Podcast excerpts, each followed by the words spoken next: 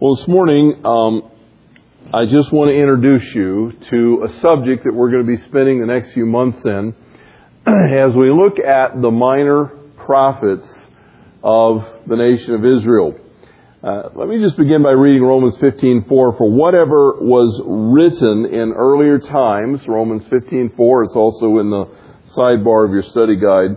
Whatever was written in earlier times was written for our instruction, so that through perseverance and the encouragement of the Scriptures, we might have hope. Now, the interesting thing about that passage is Paul was writing it about the Old Testament that through the encouragement of the things that were written, the encouragement of the scriptures, we might have hope. Whenever we delve into the Word of God, it gives us hope, it gives us encouragement, and particularly in these Old Testament passages. Now, if you have your Bibles with me, I want you to turn in your Bible to the book of Hosea. Now, if you're not familiar with where that's located, to give you a little bit of help, um, if you find approximately the middle of your Bible, you'll be probably in the Psalms. Mine has a few extra helps in it, so I'm not exactly landing the Psalms, but it's close. If you find the middle of the Old Testament and then you go to the right, you'll pass the Psalms, Proverbs, Ecclesiastes, Song of Solomon, and uh, and uh, so forth, and then you'll come to Isaiah, Jeremiah, Lamentations, Ezekiel, and Daniel. Those are the big prophets. And then when you get to the end of Daniel, you will find the book of Hosea. Now, Hosea is the first of the 12 last books of the Bible called, of the Old Testament called the Minor Prophets. And you can see the list there in the introduction. Hosea, Joel, Amos, Obadiah, Jonah, Micah, Nahum, Habakkuk, Zephaniah, Haggai, Zechariah, and Malachi. The last 12 books of the Old Testament are called the minor prophets. Now, I want to take a moment and underscore the word minor in the prophets. And I want to get something buried in your mind because it's really, really important. I remember years ago my professor of Old Testament kind of triple underscoring this for us because whenever we use the word minor, we mean like um, perhaps inferior or of lower quality. You know, you go from the minor leagues to the major leagues. Or if you're a minor, there's things you can't do yet until you become an adult. And so when we use the word minor, we have a tendency to be talking about uh, something that's less than and in this application in the scriptures, why they called them the minor prophets, I don't know exactly, um, but why they use the word minor. But the truth is, it only means that they're shorter than the major prophets. It doesn't mean they're less important. It doesn't mean they're juniors.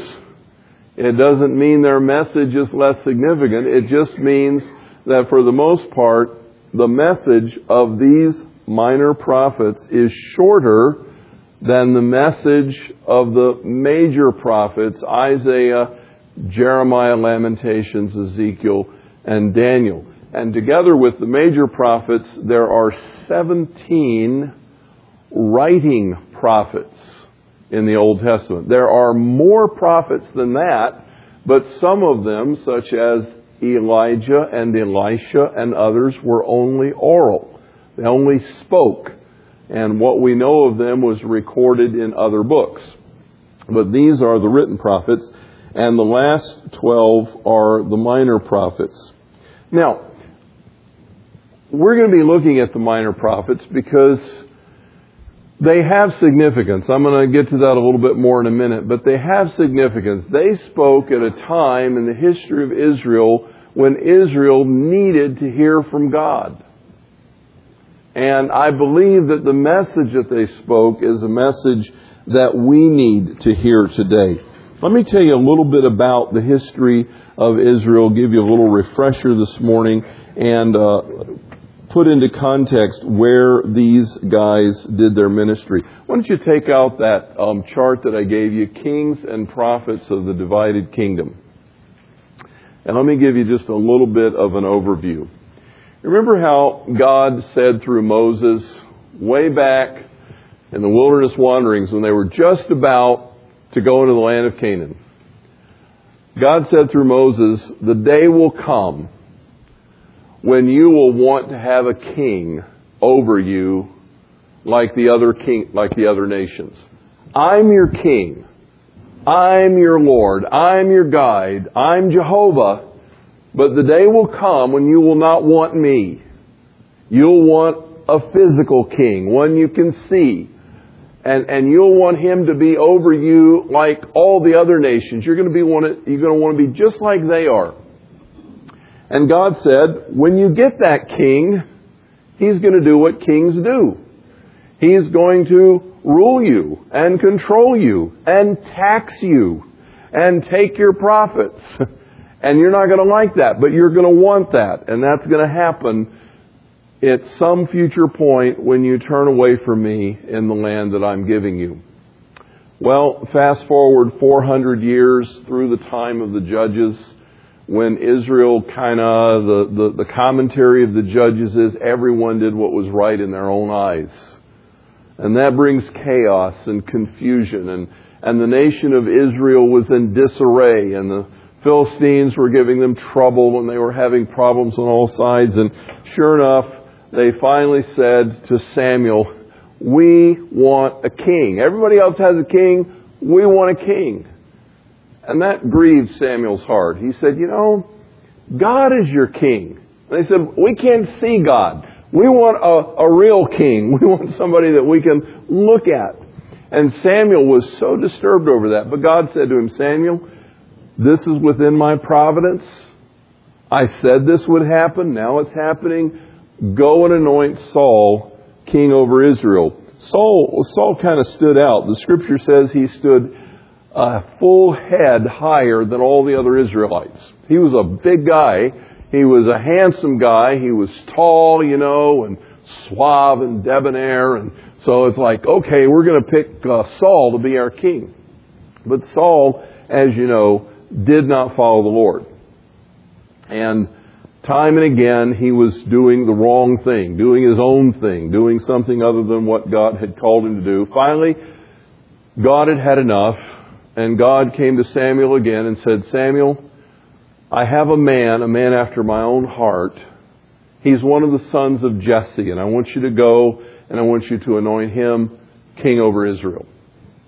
And so David went to Jesse, and you know the story, how eventually uh, David was called in from the fields, uh, tending the sheep, and God said to Samuel, This is the one, and, and Samuel anointed David the king. Now, it's important to remember that event. Because there are certain places in the Old Testament where God makes a promise and He establishes a covenant. And God keeps His promises. For example, He said to Abraham, I will make you a great nation, and through you all the families of the world will be blessed. God kept that promise. God made a covenant with Moses regarding the law, on Mount Sinai. He says, You're going to be a peculiar people. You're going to be separate and different. And this law, this covenant that I am making with you, is going to make you different. And one day, it will be written on your hearts, not tablets of stone. God made a covenant with Moses. God made a covenant with David. The covenant that God made with David was the righteous scepter, the scepter of the rulership of Israel will never depart from your line. One of your sons will always be sitting on the throne of Israel. And the interesting thing about that is, is guess whose lineage, humanly speaking, can be traced back to David? Our Lord Jesus Christ, the King of Kings and Lord of Lords, one day is going to come and establish His kingdom, reunite the Jewish nation and bring them all together again and to bring the church with him and he is going to establish his throne in Jerusalem and a son of David is going to sit on the throne and reign for a thousand years as the King of Kings and Lord of Lords. So it's important that we understand the covenant and the promise that God made to David because it factors into the message of these prophets throughout this Old Testament period. Well, after David, you know, David was the warrior. He was the one that was always fighting the Philistines and all the other enemies of Israel. But finally, uh, by the time he came uh, to his death, his son Solomon uh, inherited the throne and became the king of Israel. And whilst David was a warrior king, Solomon was a peaceful king. In fact, under Solomon, the nation of Israel experienced its largest expansion. Solomon built a temple for the Lord. Solomon built great palaces. Solomon was, was rich and wealthy and full of ideas and wisdom and people, um, dignitaries from all the nations of the earth traveled to see Solomon. But he was exactly like what God said. Where did he get all that money to build those palaces? Where did he get all that money to build the temple? Where did he get all that money to do those fancy things? Well, he taxed the people. He put the people to work. He basically made them labor and he, he took their money. And even though he ruled well and, and Israel prospered under Solomon, it's still significant that even under Solomon, Israel did not enjoy the full expanse of the territory that God had promised to Abraham. And that's an important thing to remember because God always keeps his promises. And never in the history of Israel to this day have they enjoyed the full expansion of all the land that God promised to Abraham. That tells me that there's a future for Israel that still includes the inheritance of that ultimate promise. Well, after Solomon died, and that brings you to the beginning of this chart I asked you to look at, because after Solomon died, his son Rehoboam came to the throne.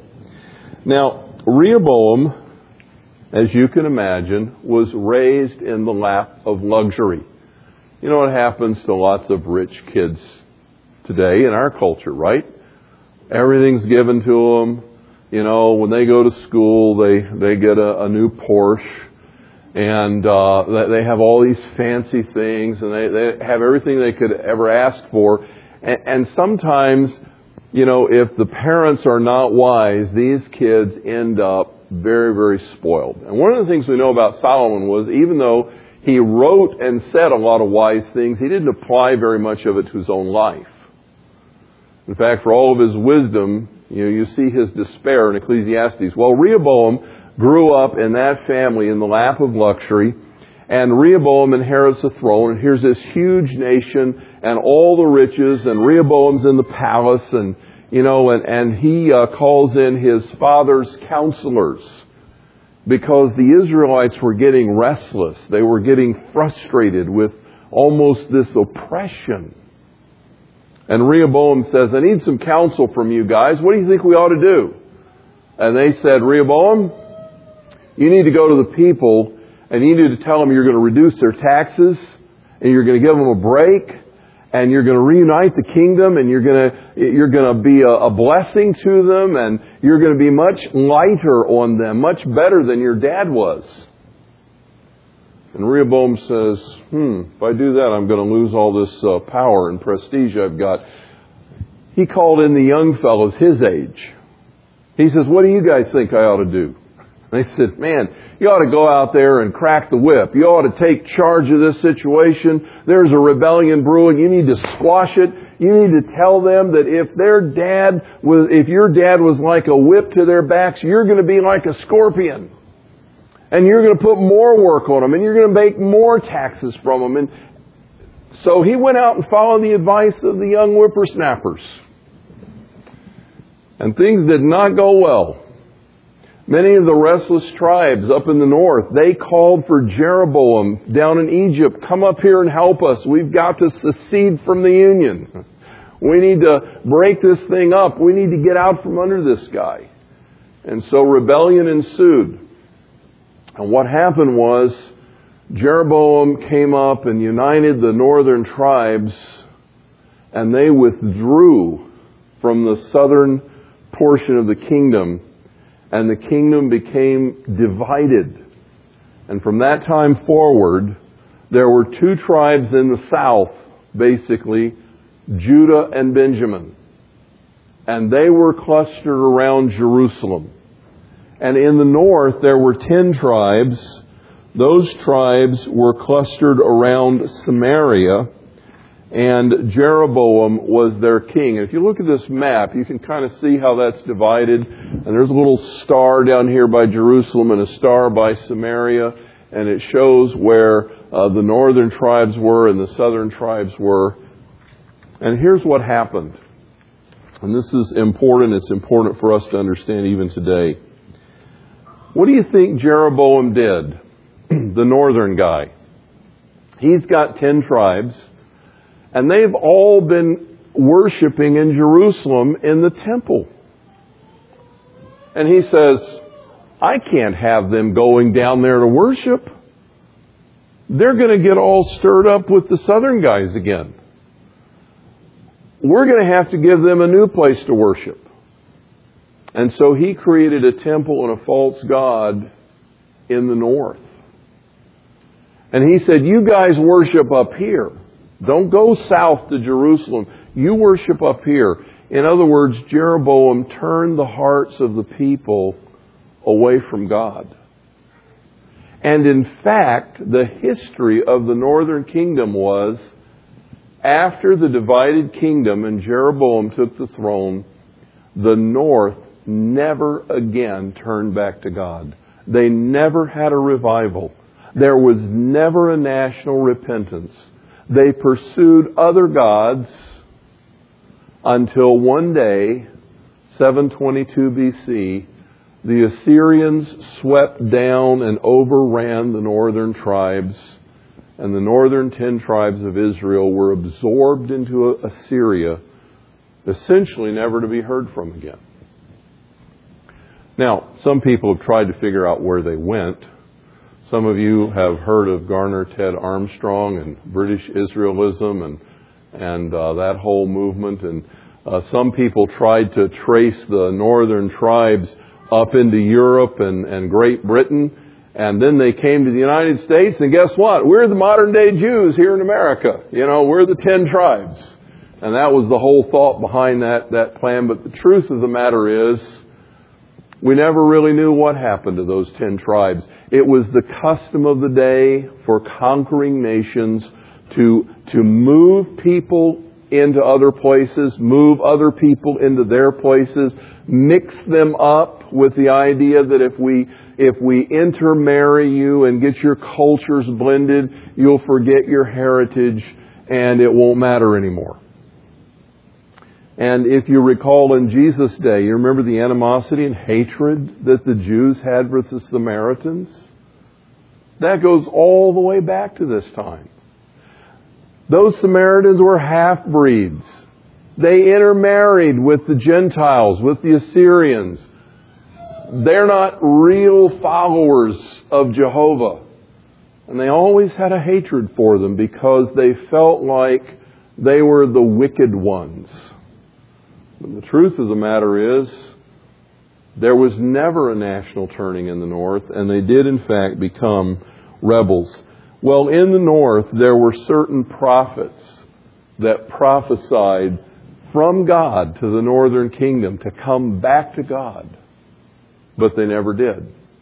There was a succession of kings, but not even the same family. Different kings came to the throne and the dynasties changed.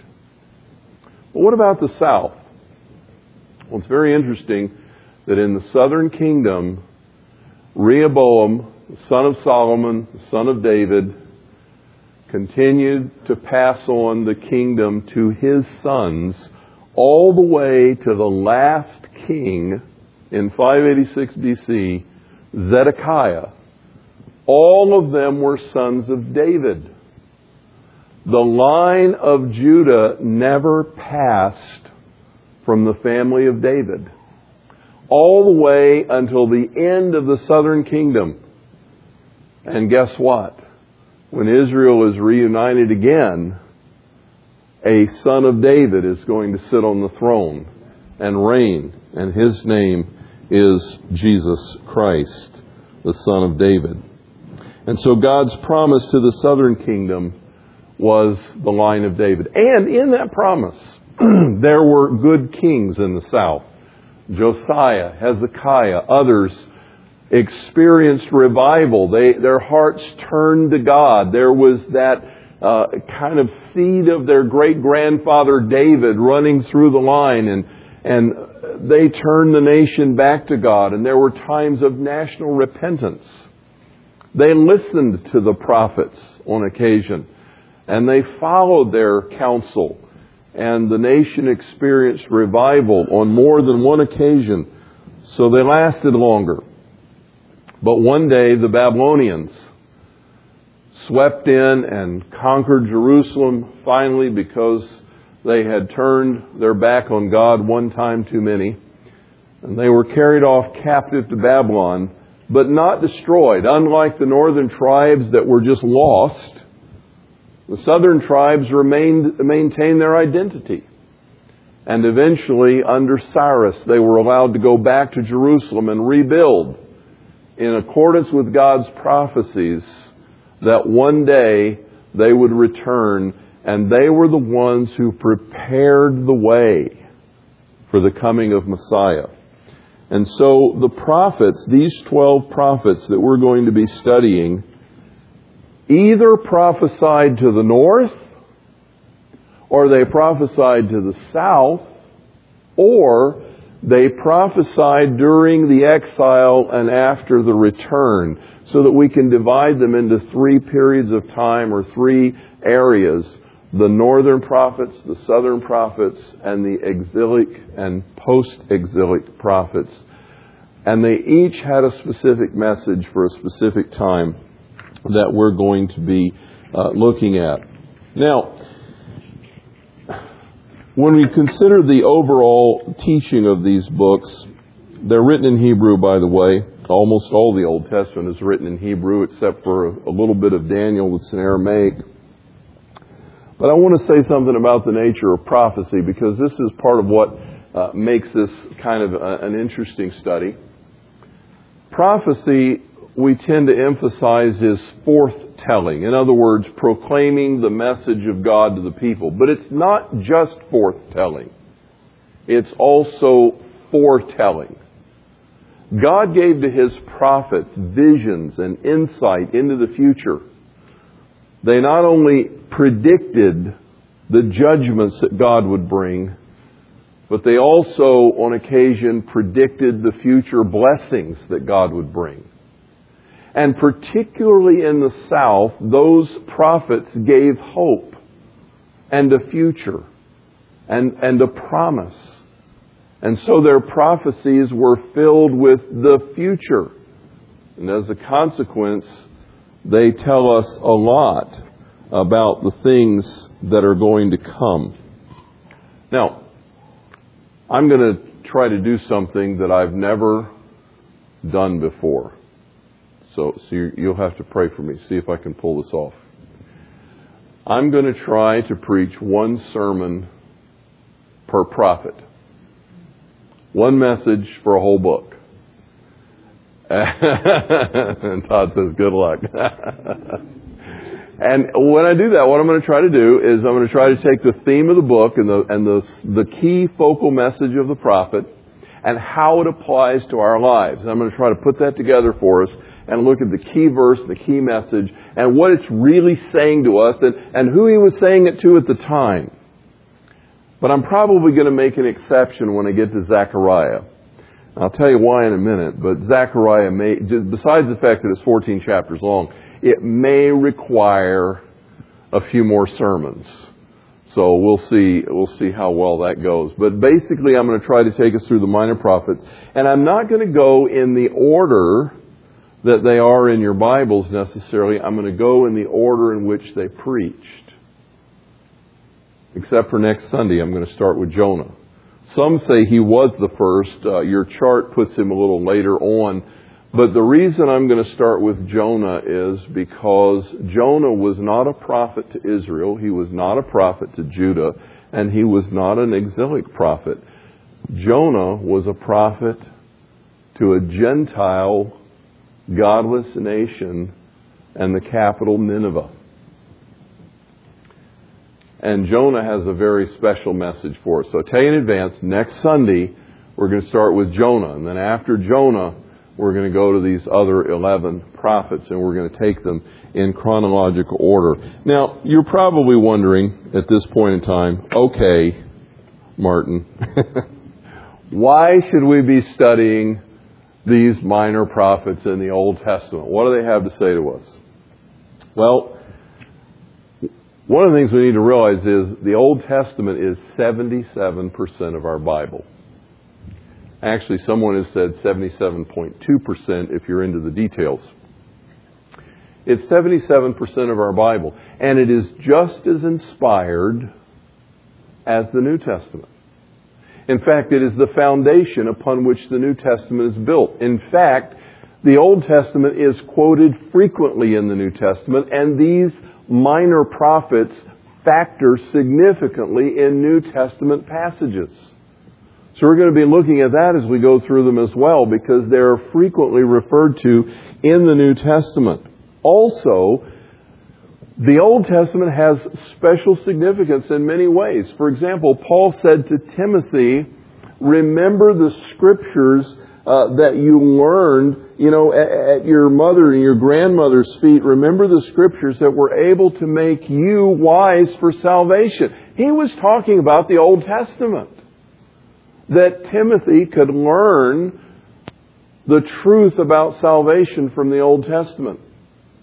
Jesus said, not one jot or tittle will pass away until everything has been fulfilled. And in the Hebrew alphabet, jots and tittles are little accent marks. Jesus was saying every single letter and part of a letter is important. It's all going to be fulfilled. But the most significant moment, I think, is when he's talking to Nicodemus that night that he has a conversation with Nicodemus, and Nicodemus asks him this question What do you mean I have to be born again? You can't go back in your mother's womb and be born again, can you? And do you remember what Jesus said to him first? He said, Nicodemus, before he answered the question, he said, Nicodemus, you are a teacher of Israel, and you don't know these things? In other words, Nicodemus, a student of the Old Testament, should have understood the importance and need for a new birth by the work of the Holy Spirit. That's what an astute student can learn from the Old Testament. That you need to be born again by the power of the Holy Spirit. Nicodemus, Jesus said, should have understood that. And then graciously, he went on to explain it. Someone has said that every page of the Old Testament contains a reference to Jesus Christ. I don't know if that's entirely true, but it's certainly predominantly true. The Old Testament is filled, if not with prophecies, it's filled with symbols. If not with symbols, it's filled with lineage and history. All of the Old Testament focuses on the coming Messiah. It points to Jesus Christ from Genesis 3:15 to answer one of your questions on the sample questions by the way. In Genesis 3:15, God says he will bruise your seed on the heel, but he, your seed, will crush his head. It is clearly a reference to the coming of Jesus Christ that would destroy the enemy and invalidate and make of none effect his works. All through the Old Testament, it points to Jesus Christ, and we're going to see Christ very clearly in these Old Testament books. Another reason for us to study them, it was Solomon who said, There's nothing new under the sun. And I can tell you this much about culture. I, I'm not a world traveler, but I have, over the years, had friends from many different cultures. I've had Vietnamese friends. I've had Korean friends. I've had friends from Africa, not African American. I've had African American friends, but I've had African friends from Africa in America. I have had many Hispanic friends. All different cultures, different races, different languages. But here's what I can tell you about all of them. When you get down to the bottom line, we all have the same heart. We all have the same desires. We love our families. We love our children. We grieve and are heartbroken when loved ones die. We want and seek comfort. We want provision and, and, and shelter. And when we are injured, we have pain and we are grateful for relief. We value love the world over. Sometimes we do not realize how much unites us commonly. All people are the same the world over. Even though they express it differently with language and culture and, and uh, racial characteristics, we have the same inside. And we're also the same across the millenniums. Just because we fly in airplanes and drive automobiles does not make us materially or essentially different from those who rode in chariots and walked dusty roads in sandals. Our hearts are the same. There's nothing new under the sun. Human beings are human beings. It's been said that prostitution is the oldest profession in the world. Human nature is the same throughout. And when God's prophets speak to people 3,000 years ago, addressing the problems of their day, they are still speaking to us. The Bible's message is timeless in that respect. We will find application in every book. Finally, it's important to study the prophets because many of the warnings given to Israel have an application to our country, and many of the prophecies are insightful about our times. Some people, over the years, people have asked me the question, how does the United States factor into end times events? What, which of the nations mentioned in the Bible fits the United States? Answer, Probably none of them. I'm not sure we're there. I don't know that the United States is a significant player in the end time events. We scratch our heads today and say, how can that be possible? We're the most powerful nation in the world. Yeah, you better look at that again right now. You better see who's holding the debt. You better see who's holding the property you better see whose militaries are rising. Don't bank on that. We just happen to still have the appearance of having the upper hand. The end time events center around the nation of Israel and the nations around them in Europe, Asia, North Africa. These are the nations that factor into end time events. We're going to be able to look at some of that, and that's why I say when we get to Zechariah, I may have to park for a few Sundays because there's so much in Zechariah that's prophetic about things that are coming. I just finished a five novel series by Joel Rosenberg on uh, how you know the end time events unfold. It was a very fascinating series. We heard him speak a month or so ago um, down in the Wheaton area. He's written some nonfiction books. Uh, one of them uh, is called Epicenter, which is a nonfiction record of what's going on in the Middle East. He has another book out about how Muslims are turning to Christ in great numbers. It's like the secret or a hidden revival. It's amazing what's happening. But there are major things that are happening in the world, and those those uh, clues to many of them are found in these minor prophets. We'll be looking at those. One of the things that I found almost astounding, because if you, I won't spoil it for you, but if you get to the end, very bad things happen just before the rapture. That's the way Rosenberg sets it up. But I was closing out of my email yesterday, and when I do that, the Yahoo News page pops up on my computer, and I noticed a headline that I thought was right out of Joel Rosenberg's books. It just grabbed me. Did you know that right now, this week, there are war games being played with the South Koreans and the United States Navy? That we have an aircraft carrier parked over there along with some warships, and we are engaged in war game scenarios with the South Koreans. And North Korea never likes us to do that, but it's a little bit of saber rattling that says, uh, we're still here, we're a key player, you guys stay out of South Korea, uh, we're not going to tolerate any violation of that uh, uh recognition of that division between North and South Korea. And so uh, we're out there right now playing chicken with the North Korean Navy and Air Force and guess what North Korea threatened? Nuclear retaliation. If you mess with us, we're going to nuke you. Whoa. That's a little unsettling. And they're nutty enough to do it.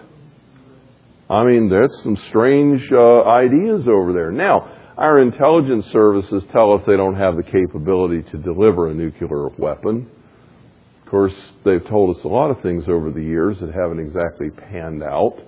Well, we don't really know, but it's very interesting to see that things are shaping up in, in some fascinating ways. Uh, I don't think the world's going to end this week, by the way. If any of you are wondering, Naray's glad to hear that. but just think all the things we wouldn't have to do if the world ended this week. We'd see Jesus. But anyhow, we're going to be looking at some of those prophetic things as we go through these 12 minor prophets who aren't so minor. Well, how can we prepare ourselves for this series? Uh, one of the things I'd like to encourage you to do is to read the book I'm going to be speaking on the week in advance. Now, I've already told you I'm going to be preaching from Jonah next week. You can read Jonah through once a day or stretch it out over the week. But Read through Jonah this week, and while you read, ask God to speak to your heart personally. I mean, there's history there, there's a message there, there's a story of what happened with Jonah and Nineveh, but how does it apply to me? Ask God to apply it to your heart, to talk to you from the pages of Jonah's prophecy. See if you can find the major theme. What's the point of this prophecy? Why did God put it in the Bible? Is there a key verse that stands out and captures that for you? And then as you come to church each week, come with a prayerful expectation that God will change your life and touch your heart as we go through it together. Pray for me. Friends, preparing to preach from the Word of God is spiritual warfare. And it's a warfare that I engage in every week. I believe to a large extent the, the significance and the impact of the messages I bring are due largely to the prayers of God's people for me in the preparation. Pray over these messages. Pray over the prophets. Pray that God will reveal to me what he wants to say. Pray that his word will come across very clearly. And look at the many, look for the prophetic passages that will help us understand the spirit of our age and prepare our hearts for the return of Jesus Christ. We can't go through the minor prophets and ignore the prophecy. It's there. And we'll see what God has to say to us about the future as we consider it. So, are you excited? You ready to go? I didn't mean leave. I meant get into the study. Uh, I want to encourage you this week to pray over Jonah, and begin to look with anticipation of what God is going to speak to us about in the coming months.